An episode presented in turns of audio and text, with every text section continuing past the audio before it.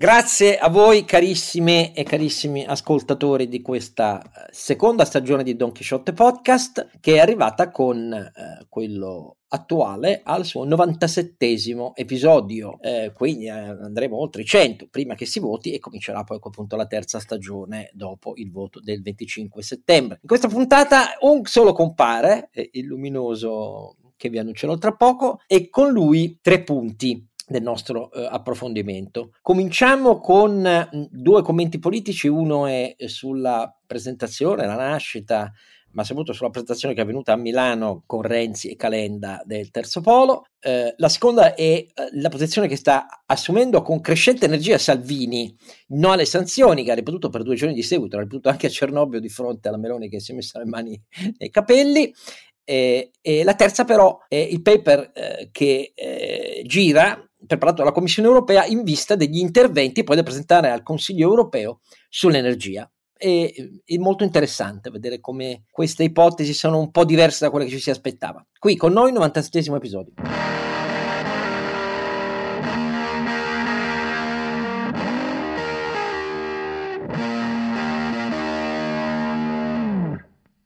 La voce di Don Quixote è sempre quella di uh, Oscar Giannino e in questo 97 episodio uh, Sancio Panza ha da fare, quindi non c'è, ma c'è e, e per fortuna. più che, più che, ha da fare diciamo si, si, si, è, si, è, perso nel deserto fa una corretta nel nel, nel, nelle, nelle, zone subsahariane fa un esperimento, proprio... fa un esperimento di training imprenditoriale eh, nel, nel, Sahara ma eh, c'è però l'avete già sentito il nostro grande ronzinante Carlo Alberto Carnevale Maffè. Sono io a ricordarvi che il sito è naturalmente donchisciottepodcast.it in cui trovate eh, le, tutte le nostre puntate, lo storico, ehm, ho risposto anche questa settimana, rispondiamo eh, a chi ci scrive, eh, Google è, è, andato a posto, quindi ci trovate anche lì oltre che su tutte le, le piattaforme. E, ehm, cominciamo, caro Ronzinante, eh, dal, dal primo punto. Io per il primo punto vorrei un po' anticipare rispetto all'ordine di presentazione e parlare di Salvini. Salvini che mentre era sembrato, insomma, nell'avvio di campagna elettorale svicolare un po' dal tema Russia, guerra e così via, per due giorni consecutivi invece ha martellato come eh, il Salvini che conosciamo, quello che diceva che dava via Draghi e Mattarella volentieri per un Putin anche in Italia, è tornato con toni molto duri eh, a dire... Eh, le sanzioni alla Russia vanno levate, siamo noi che soffriamo e la colpa è di Bruxelles, no, non è di Putin, è, è, di Bruxelles, eccetera, eccetera. Lo ha fatto anche a Cernobbio con le sue slide, eh, la Meloni a fianco che ha parlato dopo di lui. Ci sono le fotografie, le avete viste sicuramente. Eh, si è presa la testa tra le mani, ma parliamo di questa cosa. Cioè, Salvini ha deciso, evidentemente, non so, badando a quali criteri, adesso sentiamo cosa ne pensa Carlo Alberto, che deve rincrudelire la sua posizione, deve tentare di pescare eh, tra i tanti italiani che sulle sanzioni, rendendosi conto ormai dei prezzi energetici, Uh, dicono basta, bah, ma chi se ne frega della società occidentale? Tu che dici, Carlo Alberto? Io non mi farei domande troppo complicate e troppo sofisticate. Abbiamo visto girare eh, sondaggi che dicono che una buona parte degli italiani eh, attribuisce in maniera semplicistica e erronea eh, i recenti aumenti dell'energia eh, alla reazione della Russia e siccome la reazione della Russia è secondo loro meramente una reazione alle eh, sanzioni, che ovviamente sono così cascano dal cielo, mica c'è stata una guerra, no, no, le sanzioni sono la causa, ok? E la, il prezzo dell'energia è l'effetto, a voglia. Mm. Cosa fa il eh, Salvini? Senza fare grosse analisi sofisticate, senza mettersi a discutere sulle analisi, de, so, eh, sono settimane che circolano una bellissima e lunghissima analisi dell'Università di Yale sulle, sugli effetti di medio e lungo termine delle sanzioni, su un'inflazione in doppia cifra, su un PIL in, in forte decrescita. Certo, eh, con tempi un po' più lunghi di quelli che ci si aspettava, più che altro perché gli introiti di eh, energia stanno compensando però citare, che ne so, il surplus della, di bilancia commerciale come indicatore che le stazioni non funzionano vuol dire non capire niente, non dico di economia, ma anche di algebra. Ovviamente eh, il surplus è grande perché al di là di, degli, delle esportazioni che crescono per i prezzi eh, e che sono il risultato del, eh, del, del ricatto ovviamente, eh, ci sono le importazioni che crollano semplicemente perché sono uh, soggette a embargo, quindi è algebra, non c'è bisogno di aver fatto il PhD a Harvard. Um, cosa fa Salvini? Non si fa troppe domande perché se, fa, se se le facesse le, le risposte sarebbero eh, completamente diverse da quelle che eh, afferma lui, semplicemente dice cosa pensa la gente, cosa dice la pancia della gente, la pancia della gente dice bollette care, colpa del, delle sanzioni e lo, e lo, ripeto, faccio da megafono. Quello che fa Salvini è quello che fa sempre, il, il megafono eh, senza, senza, analisi, senza, senza basi eh, un, un, grande pappagallo politico, caro Oscar. Un grande pappagallo politico. Eh, per me il pappagallo è quello che si usa in ospedale per pisciare, quindi figurati un po'. Beh, eh, certamente la metafora si attaglia anche in quel um, caso, ma diciamo non volevo essere così esplicito. No, no, eh, va bene, però eh, sono, lo faccio io. Ecco, però detto tutto questo, a me quello che colpisce però è che evidentemente non si rende conto delle conseguenze ma non, non, delle conseguenze che riguardano ovviamente le alleanze di cui facciamo parte, eh, l'Unione Europea, eh, la Nato. No, le conseguenze per lui, perché lui può pensare così di mettere una toppa al fatto che continua ad avere più di 20 punti in meno rispetto al massimo che aveva toccato nei sondaggi, 20 punti persi eh, attualmente. Poi vedremo se correrete in massa a votarlo, mi smentirete. Io parlo della situazione attuale nei sondaggi, con tutto quello che pesano, ma insomma anche quelli che lo davano al 34,8%, allora bisognerebbe farci la tara. E invece rispetto ai sondaggi ha perso oltre 20 punti. Primo. Secondo, um, il suo trascinamento a Berlusconi, che come una pecora gli è andato dietro nel buttare giù Draghi, uh, che è stato decisivo per far saltare il governo Draghi, Uh, è nata dall'idea che non si potevano fare elezioni, ovviamente, con lui che pagava il prezzo di essere stato nel governo Draghi suo malgrado eh, rispetto alla Meloni che aveva preso la leadership ormai del centrodestra grazie al fatto che non c'era stato né, con Conte eh, né eh, con Draghi al governo, tantomeno ovviamente col Conte PD. Ehm, ma se questi sono stati i suoi conti e uscendo dal silenzio nel tentativo di far dimenticare sue, la sua servitù nei confronti di Putin, che è andata avanti per anni, invece di diluire, smarcarsi come ha fatto nelle prime settimane, torna a proporlo con questa durezza, da una parte sarà vero sicuramente quello che dici tu, pensa ai voti, vedremo se li prende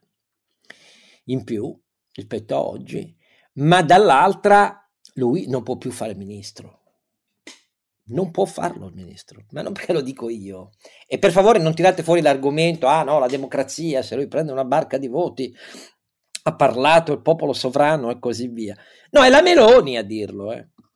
non esplicitamente, ma la Meloni l'ha smentito a Cernobbio dopo che lui aveva parlato, dicendo eh, il governo centrodestra non si, della destra, perché il centro non esiste più, non si sfilerà dalla solidarietà occidentale, punto. Del... Tanto lo dice con un argomento molto pragmatico, cioè non perché questo fa mancare il sostegno all'Ucraina, adesso francamente non è che l'Italia pesa così tanto, è che perdiamo di credibilità, perderemmo eh, l'elemento di solidarietà, solidarietà, europea. È un argomento molto diverso, cioè non è un argomento in un certo senso tecnico, è un argomento politico, peraltro più importante di quello tecnico, perché non è vero che appunto i contributi dell'Italia o la parte di sanzione dell'Italia che ha un'incidenza del, del trade con la Russia che è, come dire, adesso vado a memoria, ma sarà l'1,5, l'1,8% de, del, del PIL ehm, tra, tra import ed export. Certamente non è quello il problema, il problema è che tutti i legami che l'Italia ha con gli alleati europei verrebbero eh, Infatti lei ci, ha aggi- aggiunto pure una considerazione economica che non è solo quella, ma abbiamo l'80% del nostro interscambio eh, all'interno della famiglia europea Appunto, e, e poi, come, poi, come, facciamo a chiedere di rivedere il PNRR? Eh, come facciamo a chiedere strumenti nuovi di sostegno eh, per energia all'Europa se ce ne tiriamo fuori? Eh, eh, argomenti pratici, come dici tu, però obiettivamente difficilmente oppugnabili. Quindi, motivo per il quale Salvini dicendo... Sì, c'è, c'è, un altro argomento politico, Oscar, che lei ha citato, adesso non voglio fare da, da portavoce, però dice, se l'Ucraina cade, l'Europa finisce sotto l'influenza non tanto russa, ma cinese. Esatto. Ora, è, è un salto logico importante che la Cina, con tutto, alla fine non è che ha dato questa gran mano, parliamoci chiaro, alla Russia, ha cinicamente comprato un po' di petrolio a, a sconto, ma tutta sta gran mano alla Russia non l'ha data. però è oggettivo che l'Europa si indebolisce eh, e quindi l'influenza cinese, che è la più minacciosa, ben più minacciosa in termini di eh, tecnologia, potere politico-economico di quella russa, è una, anche qui un'analisi, diciamo, corretta dal mio punto di vista, per, capita raramente, ma devo dire è vero, cioè, cioè il rischio geopolitico vero è che l'Europa si indebolisca sul lato orientale, non soltanto eh, fronte russo, ma sul fronte cinese. Dopodiché rompiamo con tutti i paesi est europei. Eh, in questo casino del gas che ci troviamo, cosa fa? Eh, la Russia ci ricopre di gas secondo Salvini perché c'è lui a 20 euro a megawattora. Cioè, sono delle considerazioni così banali che fanno apparire Salvini una persona francamente totalmente inaffidabile. Ripeto, non può fare ministro, anche se stravince la destra non può fare ministro neanche alle spiagge e, e, alle discoteche gli si può dare la delega.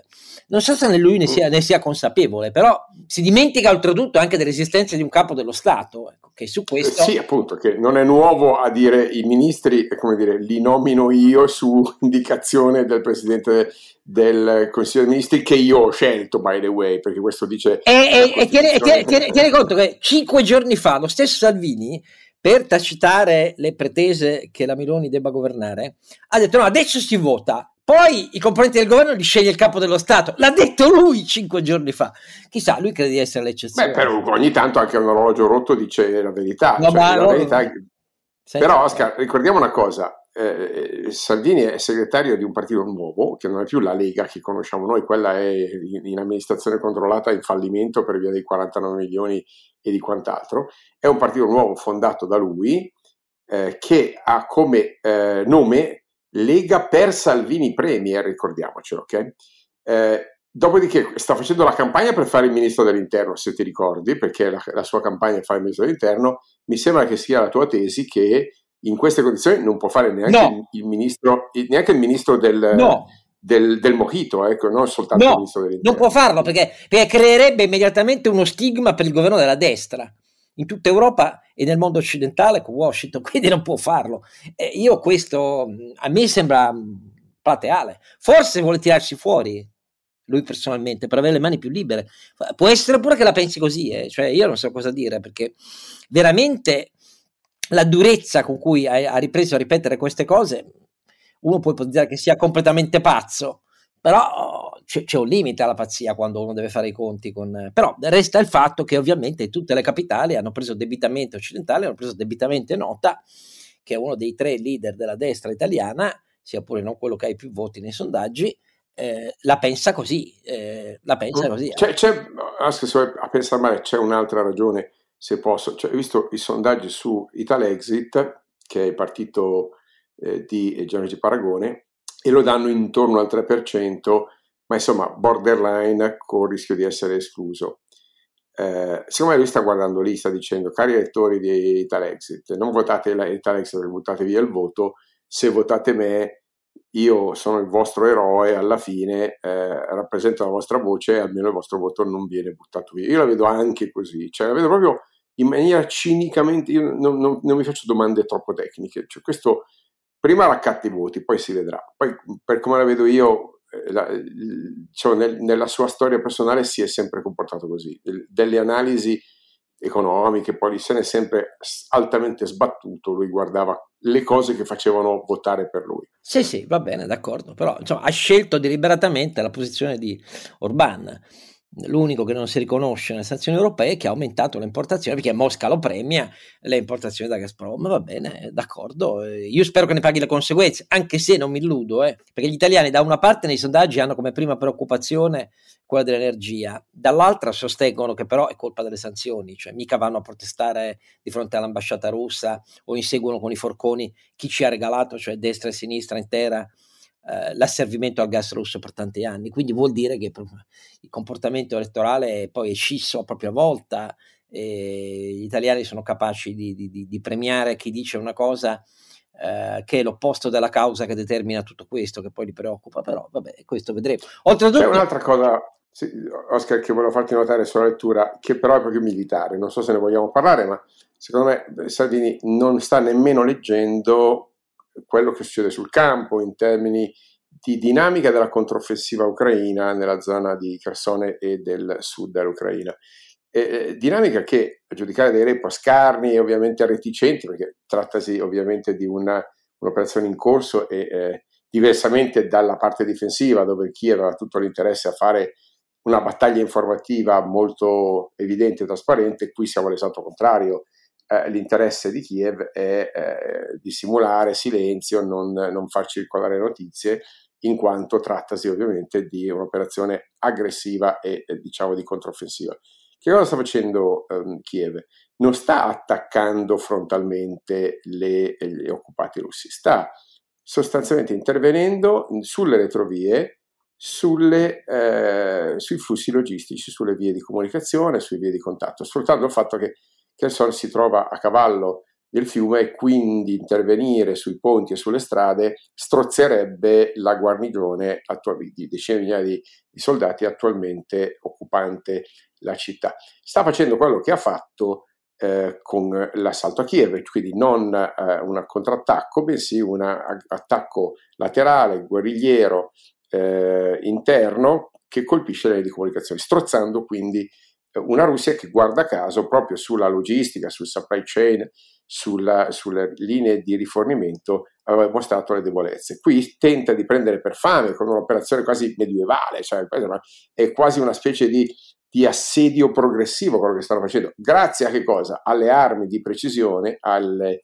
ai, ai, ai, ai, missili, ai cannoni di lunga gittata forniti dagli americani, che hanno la capacità di eh, colpire con una precisione estrema anche a gittate lunghissime, laddove abbiano ovviamente informazioni di intelligence per eh, eh, il riconoscimento e il, il, il puntamento, cosa, cosa, che anche qui viene supportata dagli americani, oltre che da infiltrazioni, resistenza interna. Quindi la strategia dell'Ucraina in questo momento militare conferma che la Russia va eh, limitata, va sconfitta, semmai, eh, strozzandola, eh, corrodendo, come si dice tecnicamente, le sue capacità di eh, di mh, resistenza nei territori occupati, che è poi come dire, il complemento militare alla strategia geopolitica delle sanzioni. Quindi anche sul campo di battaglia, è questo che non legge Salvini, o forse non gli interessa leggere, l'operazione eh, per contenere l'aggressione russa è un'operazione di progressiva asfisia, un, un, dissanguamento delle eh, linee di comunicazione, esattamente quello che succede sul fronte delle eh, sanzioni. Quindi eh, non solo sta già funzionando abbondantemente la sanzione economica, ma il suo equivalente militare per ora sta dando segnali, eh, diciamo per quanto non decisivi e certamente aperti ancora, segnali interessanti quanto di coerenza strategica. Ecco, anche in questo caso, se permetti, caro Oscar, eh, la, eh, il segretario della Lega non, non ha, ha, alcuna capacità di connettere i puntini tra eh, eh, lato economico della geopolitica e lato militare. Sì, è, è come, esattamente come dici sul campo, cioè è diventata una guerra di attrito per quanto riguarda lo scontro militare, per contenere le perdite da una parte e dall'altra. L'Ucraina non ha la forza per controffensive di massa, però ha ricevuto gli HIMARS servono a questo, uh, americani, uh, sistemi d'arma con uh, missili guidati di precisione molto accurata, eh, stiamo parlando di pochi metri di CEPS, fino a mm, oltre 100 km, ecco, per, per, capirci, oltre 100 km perché colpiscono esattamente le reti registiche in cui si riammassano le unità e in cui pervengono le scorte di munizioni, nuovi blindati, nuovi corazzati, poi la perdita di blindati e corazzati è stata elevatissima ehm, eh, in Ucraina, eh, quindi c'è una stasi su questo. Eh, sono completamente d'accordo con quello che dici. Ci aggiungo una cosa che mi ha molto colpito, che ehm, è, è, diventata nota il 2 settembre, ma in realtà eh, l'agenzia di sondaggi, che è l'unica rimasta la società di sondaggi indipendente, relativamente indipendente, si chiama Levada in Russia, ne abbiamo già parlato qualche volta nel corso di questi mesi, l'ha diramata il 1 settembre sera, però poi il 2 è diventata pubblica per così dire anche in Occidente e mi ha molto colpito anche il risultato di questo, uh, di questo sondaggio. Uh, ve lo riporto molto brevemente come elemento di riflessione. Uh, rispetto a una media di chi risponde a questi sondaggi. I sondaggi fatti da Levada sulla guerra in Ucraina hanno un numero, hanno bisogno di un campione elevatissimo perché a rispondere, come potete immaginare, per paura sono pochi.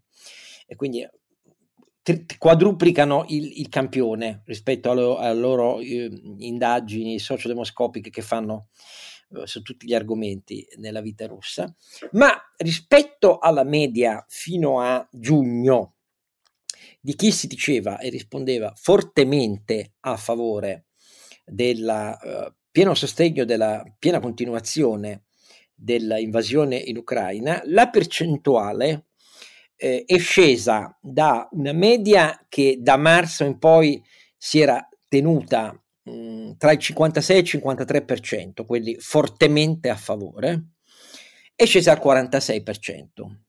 Le, poi c'è un 30%, un 29,8% che resta su una posizione di tiepido sostegno, ecco per così dire. Ma il numero più elevato, la risposta che ottiene il numero più elevato di risposte positive, è quella che chiede invece esplicitamente a chi ha risposto al sondaggio di Levada, siete favorevoli a trattative immediate? Cioè sospendere le operazioni militari, questo non, non gli andava chiesto così esplicitamente perché mi hanno chiesto, siete favorevoli a trattative immediate? Ecco, qui la percentuale è salita, è raddoppiata, più che raddoppiata, perché è arrivata al 48% di favorevoli e questo 48%, ancora più interessante, è fatto di un 44% di chi risponde eh, nelle corti anagrafiche superiori ai 40 anni. Ma c'è la maggioranza assoluta, cioè il 52 rotti per cento, del segmento più giovane, dai 18 ai 39 anni. Allora, persino nella Russia di Putin, questi numeri testimoniano che un po' di consapevolezza diffusa si sta diffondendo. E non è un caso che i giovani, visti gli sforzi per arruolare truppe aggiuntive alzandone eh, il premio mensile da mandare come carne da cannone in Ucraina, siano quelli che hanno capito che bisogna dire bisogna pe- che è più giusto pensare ma piantiamola lì e mettiamoci a trattare.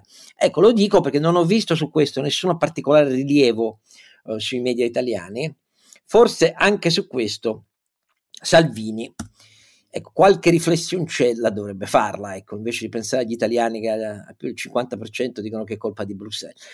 Però, per carità, ci tenevamo a fare queste osservazioni solo perché non sono secondarie e voglio sperare anche nelle attitudini di voto che di qui al 25 settembre possono cambiare molti di voi, però pensateci bene cosa vuol dire avere uno dei leader della destra che decide di rimettere il piede sull'acceleratore con una logica anti-europea, anti-NATO rispetto agli interessi italiani. Ecco, almeno la Meloni su questo è molto più, mostra di essere molto più consapevole. Allora direi che a questo punto possiamo eh, andare al eh, secondo argomento. Restate con noi e scoprite qual è. Caro il mio ronzinante, qualche, eh. qualche giorno fa a Milano eh, Matteo Renzi e Carlo Calenda hanno presentato pubblicamente in grande stile insieme, eh, insieme ai ministri che si riconoscono eh, nella iniziativa comune in queste elezioni di Renzi e Calenda, guidata da Calenda come leader, eh, e cioè eh, alle ministre Bonetti, Carfagna e, e Gelmini, e oltre agli interventi anche per mh, Renew Europe e Renew Italia, a cominciare da quelli di Sandro Gozzi, hanno presentato ufficialmente la loro creatura politica. E tu l'hai seguita questa cosa? Sì, eh, l'ho seguita, ho visto i video. L'impressione che ho avuto è di un schieramento che ha diviso bene i compiti, cioè una buona divisione del lavoro. Paradossalmente per un partito incollato all'ultimo momento è un partito, non è una coalizione, confermo la tua interpretazione della Corte Costituzionale, ha detto chiaramente che coalizioni sono solo due, sì, cioè centrodestra sì, e sì, sinistra, e quindi è un partito, che nasce un partito, e ho visto eh, una organizzazione, sai che ne avevamo già parlato dello statuto di azione, del fatto che il territorio è ben organizzato, cioè ti devo dire che al di là dei contenuti, e sai che sono più attento al metodo, eh, sta nascendo una, una struttura con una base solida. Poi i front-end sono ancora, fatemi dire, figure eh, un po' come dire, di, di, del secondary market, se posso adesso senza, eh, cioè de, del, sono riposizionamenti, non, non ci sono eh, figure originali, no? sono tutti riposizionamenti da altri partiti e questo forse è anche naturale in una situazione in cui il partito è così giovane, ma ho avuto l'impressione di una buona divisione del lavoro, cioè una divisione degli interventi, un perimetro di competenze molto ben delineato e eh, poi mi direi tu che sei stato più vicino a tutto questo, una, per la prima volta con l'autoironia, con un filo di, eh, se vuoi, di, di autocritica, un eh, relativa eh, riconoscimento reciproco di ruoli di eh, Renzi e di Calenda, cosa molto importante perché il loro dualismo, il loro essere ma- maschi alfa dentro un pollaio era eh, una delle critiche più comuni sentite eh, in giro. Bene, secondo me la dimostrazione che è emersa è una dimostrazione di eh, buona organizzazione, disciplina. Io ho visto disciplina e poi tu dirai magari dei contenuti, ma in questo momento il, la mia impressione è, è, è, questa. Non so tu che impressione hai avuto direttamente eh, anche, come dire, anche lato contesto, lato percezione di chi ci partecipava a questo evento. Ma guarda, io eh, ti voglio limitare a tre punti anche perché noi abbiamo alcuni ascoltatori che dicono che io sono troppo delinquente. Evidentemente non hanno sentito però la nostra puntata in cui abbiamo insomma con una certa energia fatto presente che la cosa era fatta tardi e male se non coi piedi. Però Detto tutto questo, ehm, sì, la prima cosa è quella, mi aggancio a quello che hai detto tu, cioè questo ruolo che sono, sono riusciti finalmente, io tanti mesi fa avevo detto, la cosa mi valse molte polemiche, che dovevano i collaboratori, la, la prima, l'inner circle, i collaboratori più diretti e di cui avevano più fiducia da una parte Calenda e Renzi, obbligarli a stare chiusi in una stanza, buttare la chiave fino a che non si fossero messi d'accordo. All'epoca la cosa non piacque molto ai due, eh, però poi di fatto è andata così, forse quindi non vedevo male per niente. Quindi cioè, che ci siano arrivati tardi e male, questa è colpa eh, di Calenda, questo non si può dire diversamente e va detto chiaro che si illuso che il PD eh, dopo l'annuncio con la sua lista non facesse più l'accordo con chi votavano a Draghi. Letta è sempre stato chiaro su questo, l'ho detto allora, lo ripeto oggi eh, perché non ho motivo certo di cambiare idea. Però c'era un evidente accordo assunto su questo ironico scambio di parti che per chi eh, se ne fa convincere ha una certa efficacia anche ironica alla Totò e Peppino. Se invece siete ovviamente credete alla logica delle due scassate finte coalizioni contrapposte che hanno rovinato l'Italia dal 94 a oggi, li considererete i fratelli de Reggio perché ovviamente non avrete molta considerazione. Io spero che sia più Totò e Peppino, che sono stati due grandi nel cinema italiano eh? Eh, e, e, di cui la storia poi gli ha dato il merito, anche se all'inizio molti loro film eh, sembravano B-movie se non addirittura sì movie. Ma invece poi alla fine tutti hanno capito che non era così, perché c'era una capacità di sacratoria sui vizi e difetti eh, dell'Italia in anni in cui non era facile criticare, eh, gli anni 50 e i primi anni 60, soprattutto gli anni 50. Detto tutto questo, questa cosa può funzionare e funziona. Per fortuna, bisogna farla tempo fa, ma bene.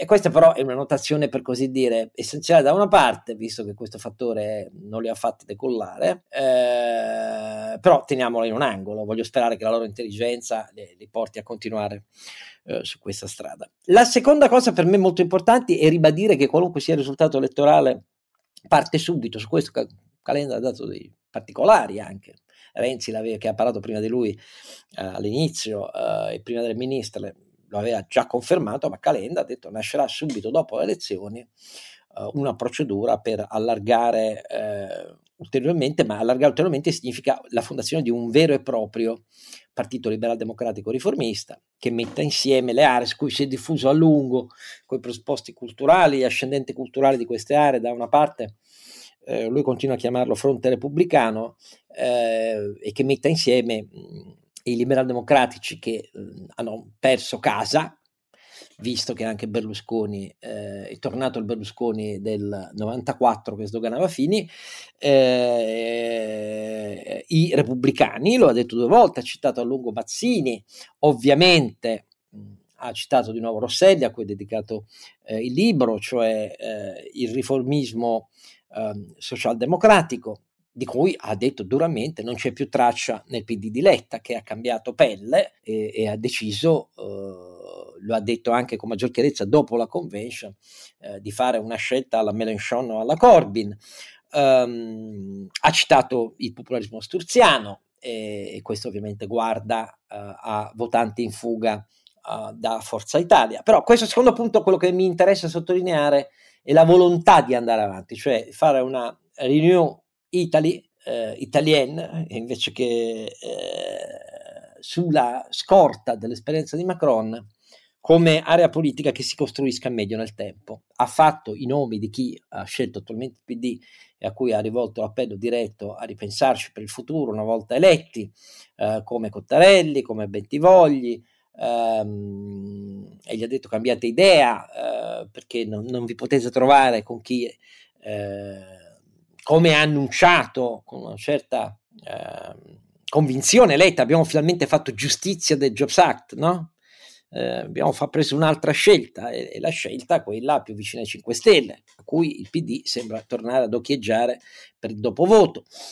Eh, quindi questo secondo punto è importante perché il risultato elettorale sarà quel che sarà, poteva essere meglio, ma insomma sarà quel che sarà, io mi auguro per loro che non sia insoddisfacente, ma loro si motivano a non restare cespuglietti. E questo mi sembra anche un annuncio per lo sviluppo politico futuro eh, di un dialogo. Vedremo alla fine che cosa voterete voi in ascolto, se davvero c'è la landslide victory um, della destra uh, o se invece la situazione sarà uh, un po' più uh, complicata. E invece io Oscar stasera devo darti una, un'analisi che non hai ancora sentito e che ti sorprenderà, perché ho eh, ascoltato il, la definizione data da Calenda, eh, Calenda mica, eh, mica Alessandro De Nicola. Eh, ho eh, visto il libro di eh, Valditara e Amadori sulla Lega e diciamo, conosco lo statement di Berlusconi e Tajani sul posizionamento di Forza Italia e ti devo dire una cosa, che quest'anno l'area politica eh, di maggioranza relativa in Italia, tieniti forte caro Oscar, devo, dire una cosa sconvolgente, quest'anno alle elezioni l'area politica che, riuscirà, che uscirà eh, vincente nella maggioranza relativa sarà quella liberale. Adesso ti spiego perché Oscar, non ti, non ti offendere. Perché per la prima volta Calenda ha esplicitamente detto che eh, Azione Italia Viva sono un partito liberal progressista. E vabbè, quindi liberale c'è. Berlusconi dice nel 94, non ci crediamo più, però diciamo che è liberal popolare.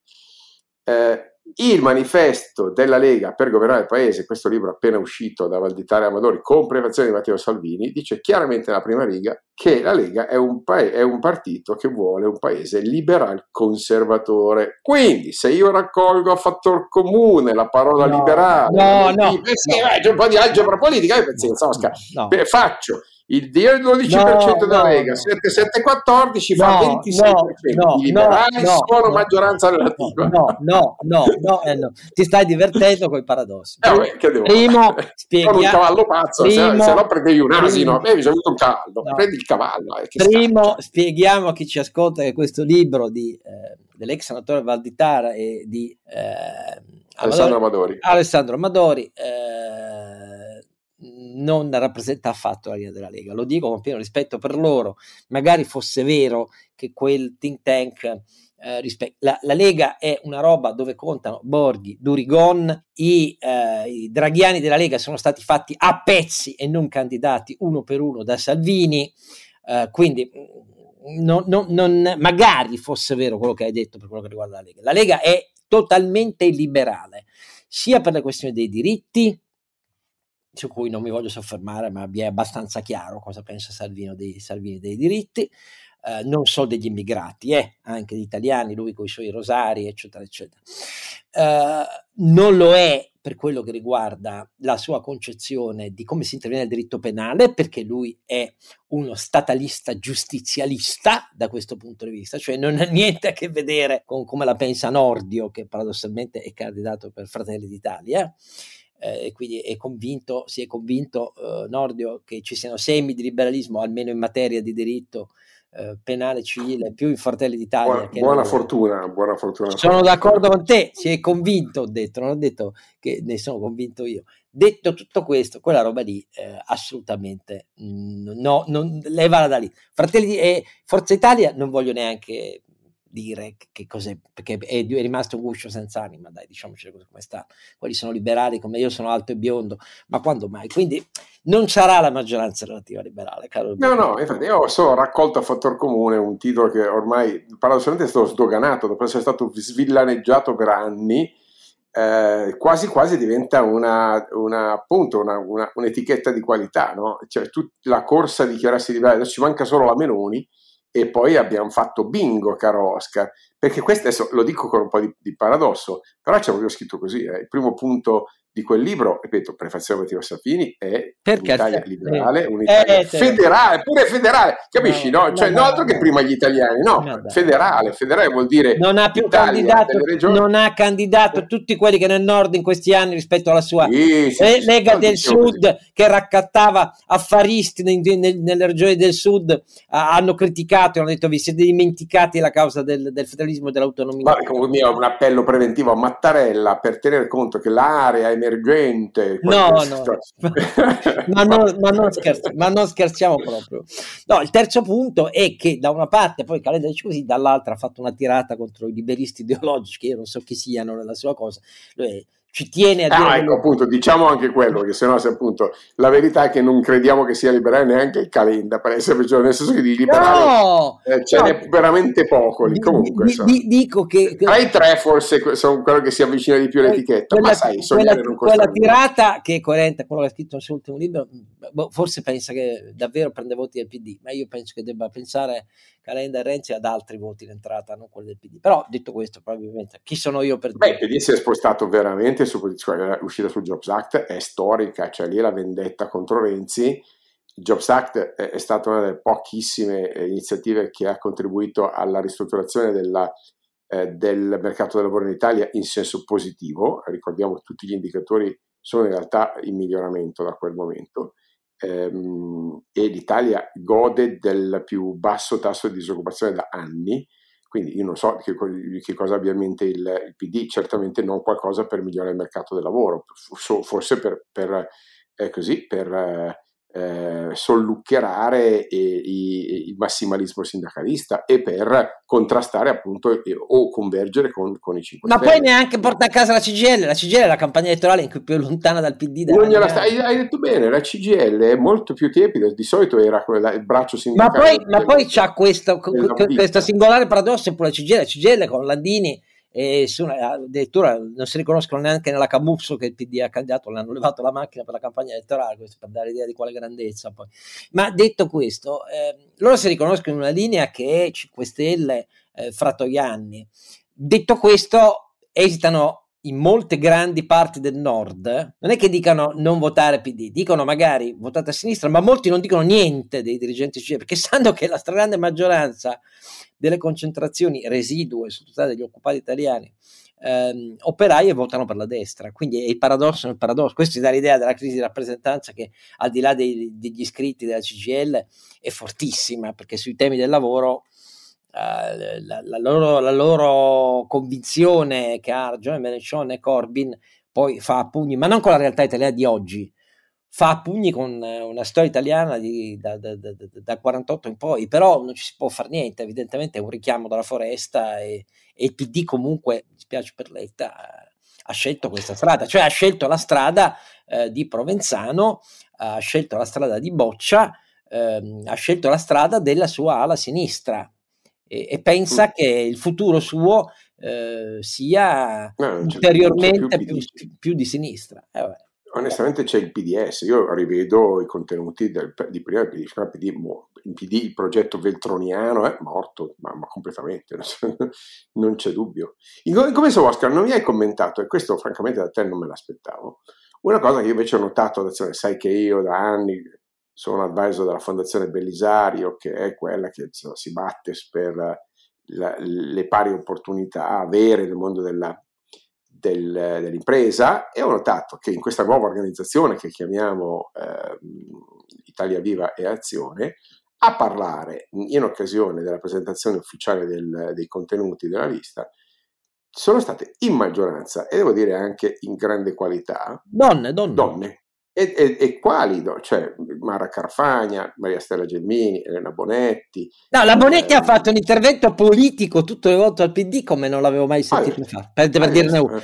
La Carfagna ha fatto un intervento, oh, eh, scusate, potete pensare quello che volete, ma il cui effetto è stato trascinante rispetto anche ai 4.000 rotti che erano presenti, trascinante perché l'entusiasmo e, e la precisione con cui ha argomentato, cioè è stato un intervento europeista, occidentalista, ehm, che naturalmente ha fatto anche del Sud, terreno di lezioni durissime alla destra, eh, eh, senza proprio sconti. Ecco, la, Gelmi, la, la Gelmini si è messa a fare l'elenco di chi è invotabile, cominciando dal suo stesso partito che oramai è diventato un pezzo della destra sovranista e populista e così via.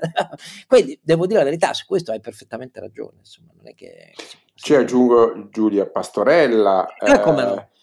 eh, bravi, giovanissima, bravissima, preparatissima, PhD eh, robusta anche metodologicamente. Eh, devo dire che, insomma, che la quota eh, rosa di Azione Italia Viva eh, ha, sol- è sol- solida perché la esperienza di una Bonetti, di una Gelmini, di una Carfagna, con tutte le occasioni che sono, però sono solide, cioè stiamo parlando di ministre solide, eh, ma anche le, le, giovani emergenti fanno ben sperare.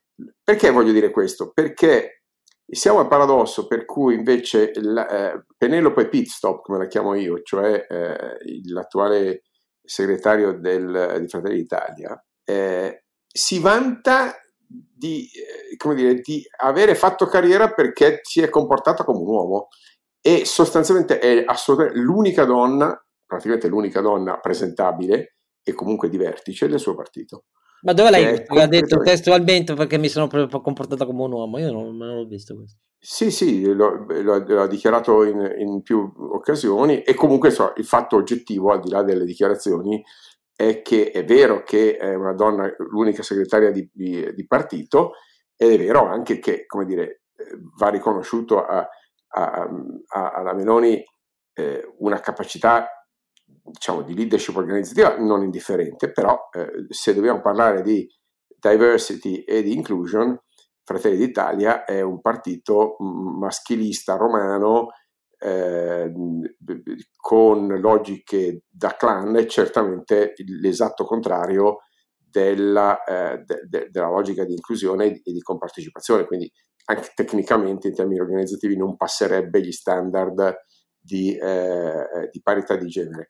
E quindi anche in questo caso, posto che il PD ha fatto un lavoro importante in tempi, in tempi storici, lo, lo, ha fatto anche recentemente, molto più di facciata che di sostanza, ma è oggettivo che il PD è sempre, almeno l'attenzione di, di, di Enrico, di Enrico eh, eh, Letta è sempre stata elevata, più, ancora una volta più di facciata che di sostanza, sull'inclusione delle donne, che poi alla fine di capi corrente sono tutti maschi.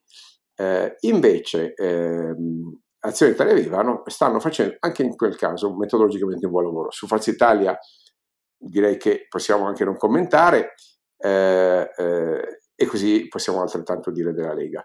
Non lo so, a me sembra che anche il tema eh, ruolo femminile, partecipazione femminile che è stato un po' eh, trascurato e che invece non va trascurato, perché insomma è uno dei principi importantissimi del, di una democrazia, quello dell'inclusione femminile, soprattutto perché abbiamo visto l'emergenza delle leadership femminile nei paesi del nord, no? penso a Sanna Marin, penso eh, a, a, ai, ai, alle leadership dei paesi baltici, insomma eh, piacerebbe vedere anche in Italia che la discussione sul primo possibile premier donna non, non sia una dire, discussione di maniera, ma sia in realtà eh, soltanto un segnale di una profonda trasformazione organizzativa vera, mentre corriamo il rischio, caro Oscar, che quest'anno in Parlamento, proprio per il meccanismo sia della riduzione dei parlamentari sia della formazione delle liste, la rappresentanza femminile eh, sarà molto più ridotta di quella del Parlamento precedente. E questa, caro Oscar, non è una buona notizia.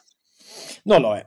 Um, bene, eh, dopo aver detto che naturalmente dal punto di vista programmatico, eh, in questo anche de, de, de, Italia sul serio, come la troverete denominata sulle, sulle schede elettorali, è coerente al fine di differenziarsi nettamente dall'impostazione su energia, politica internazionale, eh, lavoro, ehm, welfare, eh, scuola, eh, sia da la coalizione di destra che da quella intorno al PD.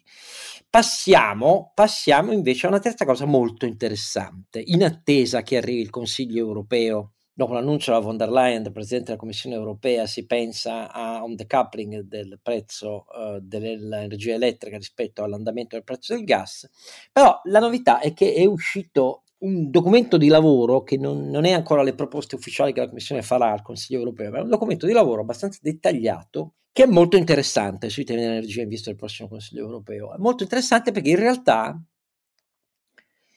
non comprende nessuna delle parole d'ordine su cui con grande disordine e senza dettagli i governi europei eh, sembrano convergere per gli interventi che sono necessari. Almeno questa è la mia prima impressione, ma cerchiamo di entrare un po' nel dettaglio di queste.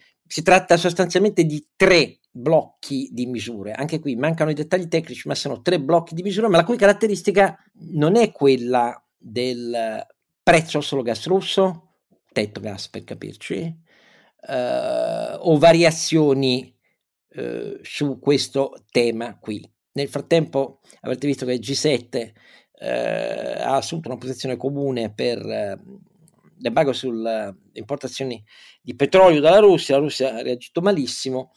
Uh, nel frattempo anche alla notizia uh, del, dopo le parole di, della von der Leyen, la Russia ha, ha, reagito malissimo anche lì e quindi si sono ampliate le chiusure eh, di Nord Stream 1. Ma insomma, ve, occupiamoci di questo documento. Carlo Alberto.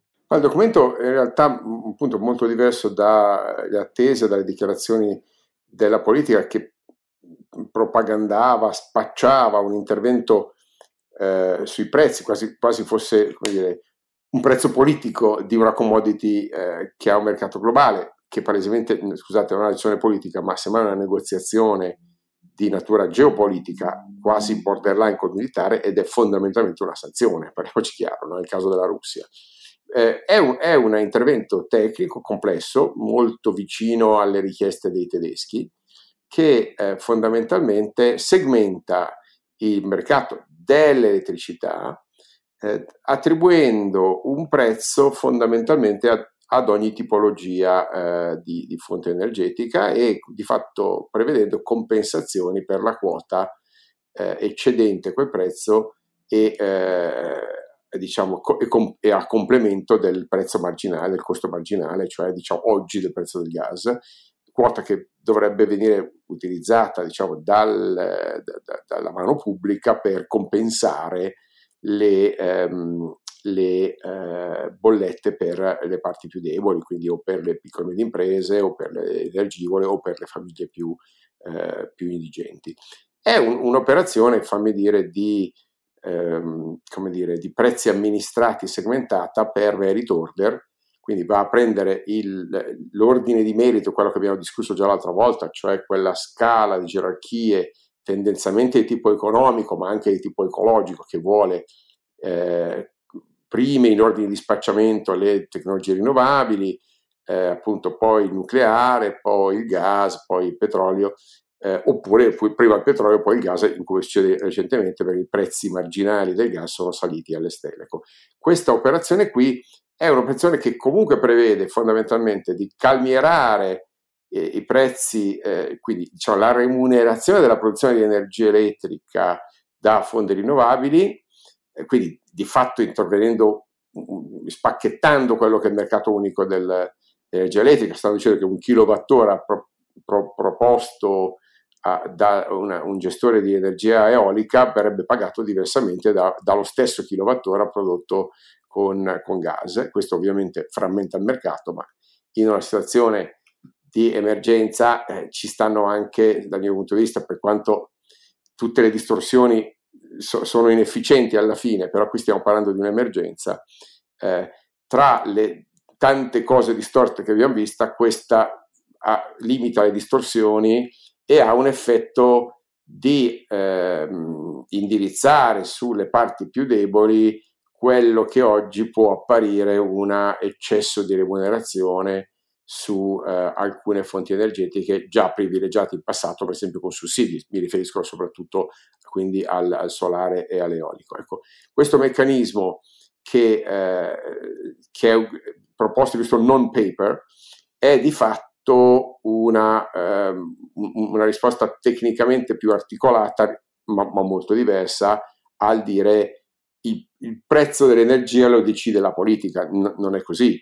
Eh, qui si sta intervenendo a scomporre una, la formazione del prezzo del, dell'energia, prezzo che ovviamente non può essere che di tipo europeo, quando in effetti si parla, ah ma perché non facciamo come la Spagna e il Portogallo? La Spagna e il Portogallo sono, sono un'isola, nel senso tecnicamente, non sono una penisola, un'isola energetica, non avendo interconnessioni significative, o colpa della Francia, si possono permettere quindi di, eh, dire, di distorcere il loro mercato perché non è un, un, tetto al gas, è una specie di manovra non replicabile perché è una, eh, dire, una riduzione unilaterale dei prezzi elettrici che però non, si, no, non genera export. Se tu abbassi i prezzi elettrici in un paese interconnesso con il resto d'Europa, cosa succede? Che stai di fatto sussidiando gli altri, perché gli altri ti chiederanno di trasmettere energia elettrica, giustamente tu non puoi negarglielo sulla base dei principi di compensazione. Quindi una applicazione unilaterale nazionale del prezzo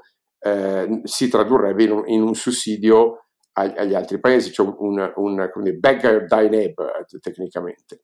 Eh, così come una proposta di, di, di eh, invece di, di prezzo eh, limite al gas russo è una proposta che non è tecnica, non è nemmeno finanziaria, è una proposta geopolitica, ossia bisogna, bisogna negoziare una, una, una, sanzione con la Russia a uso duro. Eh, e, e, questa non è esattamente un'operazione, fatemi dire, da Ministro delle Finanze, è un'operazione da Ministro degli Esteri o da, eh, come dire, da, da, da, da Commissione Europea borderline con le, con le, sanzioni. No, questa, è una, questa è una, roba che solo il Consiglio europeo potrebbe assumere. Appunto, è, appunto. è, una decisione per cui che assimila il comportamento dei russi a uh, un'attività mh, bellica che mette a rischio sì la sicurezza dell'Europa. Sì, mettere lì la sicurezza, cioè un'attività, una minaccia no, alla sicurezza. Eh, devo, devo dirti la verità, tanto per spiegare eh, sei stato impareggiabile, però queste tre misure, per capirci in pillole non tecniche a chi ci ascolta, hanno la particolarità di non avere, di non prevedere, di non considerare positivo, di non prevedere né il tetto generale al prezzo del gas, né le vie nazionali spagnole e portoghesi per la stessa ragione che vi ha detto Carlo Alberto, quindi non ripeto questo secondo punto, però questa roba non c'è. Seconda roba che non c'è, non c'è, anzi c'è un'opinione contraria al disaccoppiamento generale attraverso lo smontaggio della tariffa marginale oggi elettrica, cioè che significherebbe devastare, a far affondare il funzionamento della determinazione del mercato elettrico oggi, ecco, al dettaglio, non c'è questa roba qua, perché la, la si considera, vedremo perché, ma assolutamente negativa e, e da non perseguire. Non c'è, anzi, è incompatibile con queste proposte la via della tassazione sugli extraprofitti. Non c'è neanche quella, quindi c'è neanche per il governo Draghi, eh, insomma, per essere chiari. C'è invece la prima misura, quello che vi dicevamo in queste puntate, senza saperne nulla, ma evidentemente perché qualche ragionamento siamo capaci di farlo. La prima delle tre misure sono gli incentivi al razionamento della domanda, perché le caratteristiche dei bonus, delle tasse sugli extraprofitti, eh, dei tetti generali al prezzo del gas o dello scassamento del mercato elettrico della tariffa marginale oraria, eh, non toccano né la domanda né l'offerta, anzi nel nostro paese hanno incentivato la domanda per essere chiari. E invece la prima proposta della Commissione europea è proprio, è, proprio, è proprio, sugli incentivi per remunerare, spingere al contenimento della domanda, sia alle famiglie che alle imprese. Riconoscendogli un soprattutto, scusa, soprattutto alle famiglie, perché la domanda delle imprese esatto. è già elastica, perché le imprese reagiscono meglio ai prezzi e hanno interventi più razionali. Le famiglie che hanno tempi di reazione ai prezzi più lenti, non sempre hanno la lettura chiara dei, del rapporto causa-effetto e hanno multe meno leve, sono la parte più rigida ed è un problema perché eh, sono rigidi anche le teste quadrate dei politici, sono sempre rifiutati di affrontare questo problema in tempi corretti. Se ti ricordi, Oscar, cosa è successo? Qualche ora dopo l'invasione in Ucraina, questo podcast ha detto subito, ragazzi, interveniamo sensibilizzando sui consumi di energia. Bisogna lavorare fin da subito. Noi siamo tra i primissimi a dirlo, ma siamo capisci, degli illuminati, e cioè, è una questione di, di, di conoscere le, le, basi del mercato dell'energia. Bene, la Commissione europea scusa, ha il pregio di ricordare alla politica, specialmente quella nazionale, che bisogna essere onesti, franchi e diretti, e in parte la Germania lo ha fatto, lo ha fatto Macron in, in Francia,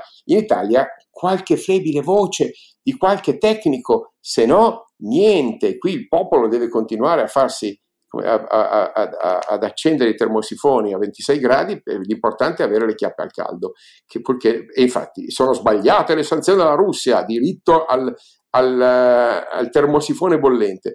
Eh, ricordiamolo perché soprattutto i consumi domestici saranno, dovranno essere oggetto di eh, riduzione. Che non stiamo parlando di riduzione del, del 50%, stiamo no, parlando di riduzione dell'8-10%, però, però, che, che, vuol dire insomma qualche grado, qualche, qualche settimana in meno, qualche accorgimento in più sull'uso del gas, sull'uso di, di appunto riscaldamento, eh, pre- preparazione dei cibi, docce, ecco, quelle cose che sono un comportamento collettivo fondamentale in questo momento, vanno spiegate. La Commissione mette gli incentivi, sì, non sono gli incentivi economici, Oscar, serve cre- consenso, serve educazione, serve che la politica parli chiaro su questo. Eh, sentirselo dire dalla Commissione europea nello stupore generale o, o nel denial generale del, della, della politica italiana è francamente imbarazzante. Oh, la seconda misura è quella che colpisce in radice la logica seguita dal governo Draghi, lo dico proprio chiaramente, perché perché becca il governo Draghi in una contraddizione plateale. Perché la seconda misura è quella che interviene sul mercato, il primo è il razionamento della domanda, incentivi a quello. Il secondo è quella che interviene sui mercati all'ingrosso, ve l'ha già spiegata Carlo Alberto, cioè quella che dice non bisogna cambiare il meccanismo del mercato eh, elettrico, bisogna, questo sì, distinguere eh, la remunerazione per fonti energetiche. Ora, piccolo particolare, fonti energetiche significa naturalmente che c'è un, rispetto ai minori costi eh, di generazione eh, elettrica da queste fonti, stiamo parlando come è ovvio, non di tutto l'idroelettrica, ma di buona parte, di quelle da biomassa, biogas e poi a scendere centrale a carbone, nel nostro caso nucleare non c'è, quindi non c'è, ma in questo caso qua bisogna intervenire su questo con grande accortezza e chiedere agli operatori, cioè quelli che generano energia elettrica da quelle fonti, eh, a restituire la differenza tra i prezzi di mercati e un prezzo di riferimento, che sia il prezzo di riferimento della generazione più, come ovvio, una percentuale di giusta remunerazione. Naturalmente fare questo implica non avere tasse sugli extra profitti. La doppia stangata al governo Draghi è che noi col decreto sostegni ter abbiamo già introdotto in Italia il meccanismo che obbliga alcuni impianti rinnovabili a restituire la differenza tra prezzi di mercato e prezzo di riferimento. E ci abbiamo aggiunto la tassa sugli extraprofitti. E pochi partiti ci hanno fatto caso lo hanno votato, quelli della maggioranza del governo Draghi e sostegni ter, ma c'è già questa seconda misura eh, indicata sui mercati all'ingrosso dalla Commissione europea in Italia è già vigente. La contraddizione è che c'è anche in più la tassa sugli extraprofitti che non capisco perché il governo invece di cambiarla si ostini a puntare la pistola alla tempia eh, di chi ha fatto ricorso. E la terza misura è quella invece sui clienti finali e dice state, fate, state attenti, no a riduzioni di prezzo generalizzate, no a interventi generalizzati, no, no, no. Eh, cioè i bonus per le famiglie a basso reddito devono essere davvero solo per le famiglie a basso reddito, perché altrimenti spaccate tutto. Cioè se questa situazione è durissima ma transitoria, non bisogna scassare il mercato per soddisfare un'esigenza transitoria. Allora, a molti di voi in ascolto mm, non piacerà per niente, perché è ovvio che è più facile fare annunci, mettiamo il tetto generale, mettiamo, tagliamo, anzi, eh, ripaghiamo a tutti l'80% delle bollette, dove li prendiamo i soldi e così via. Ma nella realtà questo non paper, che non piacerà ai governi, secondo me, eh, in Consiglio europeo, eh, comporta delle indicazioni che sono molto interessanti perché intervengono innanzitutto sui consumi, eh, hanno delle legittime eh, obiezioni e contrarietà a scassare tutto eh, e invece eh, pensano che sui mercati all'ingrosso e su quelli del dettaglio bisogna lavorare di fino e non con parole d'ordine che spaccano tutto, che poi i cui effetti sarebbero poi quelli di avere uno stato gestore unico dell'energia per sempre, al di là della crisi russa, perché poi questo è il punto di fondo. Eh. Ecco, eh, allora, a me non è dispiaciuto per niente, dire la verità. Questo no, è tutt'altro. Cioè, tra l'altro, eh, tra le righe si coglie anche che l'idea di eh, limitare per decreto i prezzi finali di vendita di gas e elettricità al consumo, cosa che il governo ha fatto, che di fatto impedisce l'aggiornamento per decreto dei, eh, delle condizioni di contratto, quindi sta dicendo ai distributori di gas e luce eh, dovete sostanzialmente continuare ad applicare i contratti precedenti, non potete modificarli unilateralmente. La modifica unilaterale del contratto ovviamente dà diritto di recesso, una serie di, di garanzie. No, non potete, non potete toccare niente. questo è fallimento per decreto, è bancarotta esatto. per, per, decreto, perché ovviamente se, se l'operatore è costretto a vendere al prezzo de- dell'anno scorso un, un, gas che costa 10 volte di più, tempo qualche mese fallisce, ovviamente. Ah, anche, o fallisce o, o, chiude, o, chiude, il gas. E, e, anche, e, anche, in questo la Commissione richiama l'esempio francese, pur senza citarlo sì, sì. Cioè dice ragazzi, sì. se voi assumerete, cari governi, misure generali di vendita sotto costo, voi dovrete rimborsare gli operatori. Eh. Vedi esempio francese, vedi esempio tedesco e così via. E lì si tratta di miliardi miliardi. Perché... Eh, alt- altrimenti stanno semplicemente dicendo eh, facciamo fallire il, il, settore energetico, muoia Sansone con tutti i filistelli, l'importante è che la gente non si lamenti. E mi dispiace, ma eh, il prezzo dell'energia è un, è, un, è un prezzo globale si può intervenire sulle strutture, si può intervenire sulle Questi, distorsioni. Que, que, questo ragionamento di Caralberto dovrebbe indurvi forsennatamente a non votare tutti quelli che ci hanno messo il collo nel Ma io dico sempre votate con la bolletta in mano e chi ci ha messo in queste condizioni, chi ha votato contro i rigassificatori, vi ricordo che i candidati alla vittoria, tutto il centrodestra, ha votato contro le trivelle e contro i, i prelevi, ci hanno votato fondamentalmente per dire compriamolo da Putin il gas, ce l'abbiamo sotto, eh, e ne abbiamo tanto, abbiamo decine di miliardi di, di, di, di metri cubi di riserve. No, lo compriamo da Putin. Ecco, io vi dico, se, se, pagate quello che pagate per la bolletta, lo dovete a questi signori e dopodiché li votate. Ma, cioè dire, e, a, e, a, e, e, a, Conte che avete votato per più di un terzo di voi. Sì, sì, sì, sì, sì. adesso magari non chi ci ascolta, però insomma... Eh, e, Conte, beh, beh, non solo, ecco, cioè, in, in, generale l'ambientalismo fanatico e, irrazionale che poi non si capisce bene perché, cioè estrarlo qui da noi no, ma estrarlo in Siberia sì va bene, come se l'atmosfera non fosse unica, no?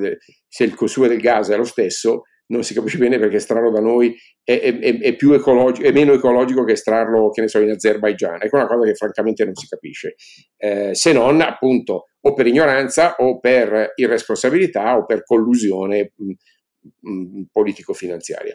Eh, Oscar, dobbiamo chiudere. E quindi direi che con il luminoso sostegno, come avete visto, come sempre, del ronzinante Carlo Alberto, Oscar Giannino non può che darvi da buon Don Chisciotte appuntamento al meglio che deve ancora venire, perché noi di questo restiamo sempre convinti, perché poi alla fine siamo degli ottimisti, idealisti di fondo, e quindi lo troverete al 98 episodio.